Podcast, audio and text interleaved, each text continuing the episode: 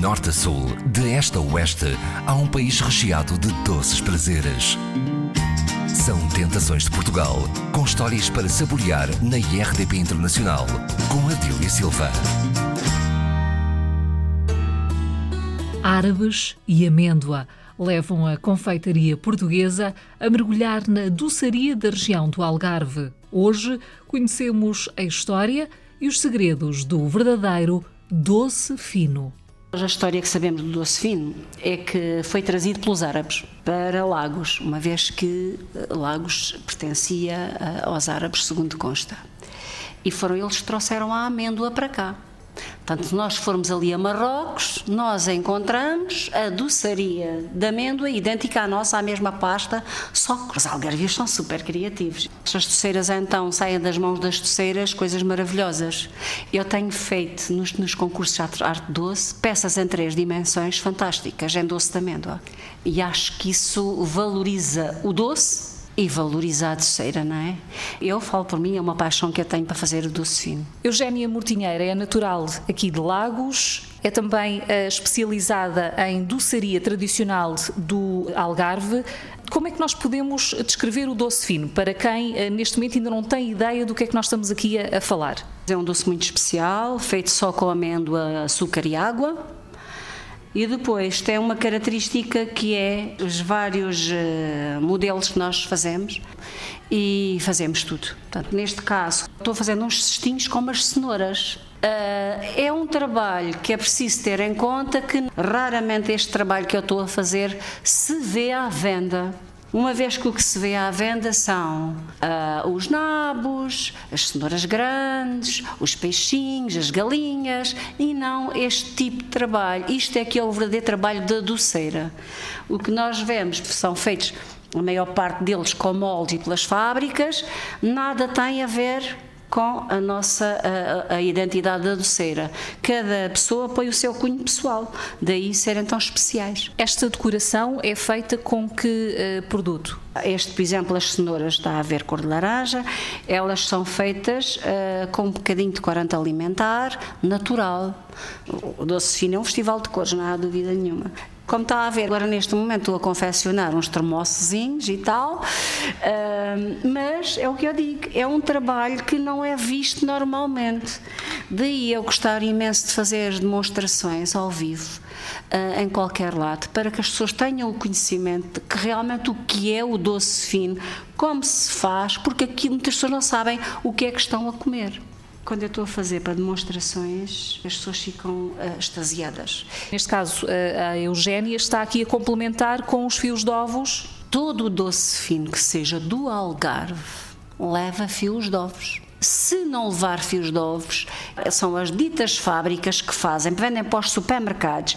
E para melhor conservação, retira os fios de ovos, porque já se sabe, a massa de amêndoa tem uma duração de 3, 4, 5, 6 meses. E com os fios de ovos, a duração passa é a ser de. Passa a ser um mês, dois meses no máximo, né? Para prepararmos então a matéria-prima, digamos assim, destas obras de arte, qual é que é o processo? Uh, a amêndoa com pelo vai ser pelada em água a ferver, depois é seca ao sol e finalmente é moída. Um, para ser feito o doce tem que ter a mesma proporção, a mesma quantidade de amêndoa é a mesma quantidade de açúcar que leva, seja ela uh, cozida ou não. Há doceiras que fazem a massa cozida, para mim é a forma correta de ser feita, mas há outras pessoas que não fazem a massa cozida, amassam com claras. E isso então tem uma duração de uma semana serve para aquelas pessoas que fazem em casa e que comem logo e pronto. Não tem a ver com a forma correta de ser feita. Então é reduzida a pó, a farinha, depois é feita uma calda num tacho, em ponto de pérola. Por exemplo, para um quilo de amêndoa é um, um, um quarto litro de água, como vem é pouca água, e um quilo de açúcar. É posto ao fogo a ferver e quando atinge o ponto de pérola é deitada para lá o pó da amêndoa é mexido, muito bem mexido, para engrossar, é retirada rapidamente para cima de uma pedra mármore e é trabalhada até adquirir esta consistência que se vê aqui. uma consistência que nós conseguimos trabalhá-la sem ficar colada à mão. Eugénia Mortinheira, ao longo uh, do ano, há algum tipo de evento para divulgar este tipo de doce, portanto, o doce fino aqui da região do, do Algarve? A Feira da Arte Doce, que é um, a nossa feira que nós temos aqui, mais importante uh, para a amostra deste, deste tipo de doce. Na BTL, em Lisboa, na Bolsa de Turismo, tive há pouco tempo. O ano passado, na Feira da Dieta Mediterrânea Cantavira, em Algesur, na Batata Doce, na Feira da Batata Doce em Algesur e por, por aí afora, por muitos sítios onde é que me pedem mesmo para ir uh, a fazer uma demonstração e eu, como gosto de as fazer e gosto de dar a conhecer o nosso produto, vou a todo lado. Entretanto, agora estão a nascer umas favas. Estamos na altura das favas, não é? Então estão a nascer aqui umas favas, já nasceram uns termosos, umas ervilhas, uns peixinhos, uns grãos, umas cenouras e agora estão a nascer umas favas, os grãos com massa. Eugénia, há alguma altura do ano mais uh, apropriada para degustar este tipo de, de doce? Sim, há o Natal, a Páscoa, e depois, na altura do verão, onde o turista tem curiosidade e realmente vem, vem provar os nossos doces e compra e volta e compra e volta. E como é que nós devemos saborear o doce fino? Lentamente e também com um copinho de vinhito doce. Ou, para quem uh, gosta de um digestivo, também cai que nem ginjas. Eugénia Mortinheira, doceira e especialista eh, na doçaria tradicional eh, do Algarve. Além do doce fino, quais são as suas outras especialidades? Eh, é o Dom Rodrigo, não há dúvida nenhuma.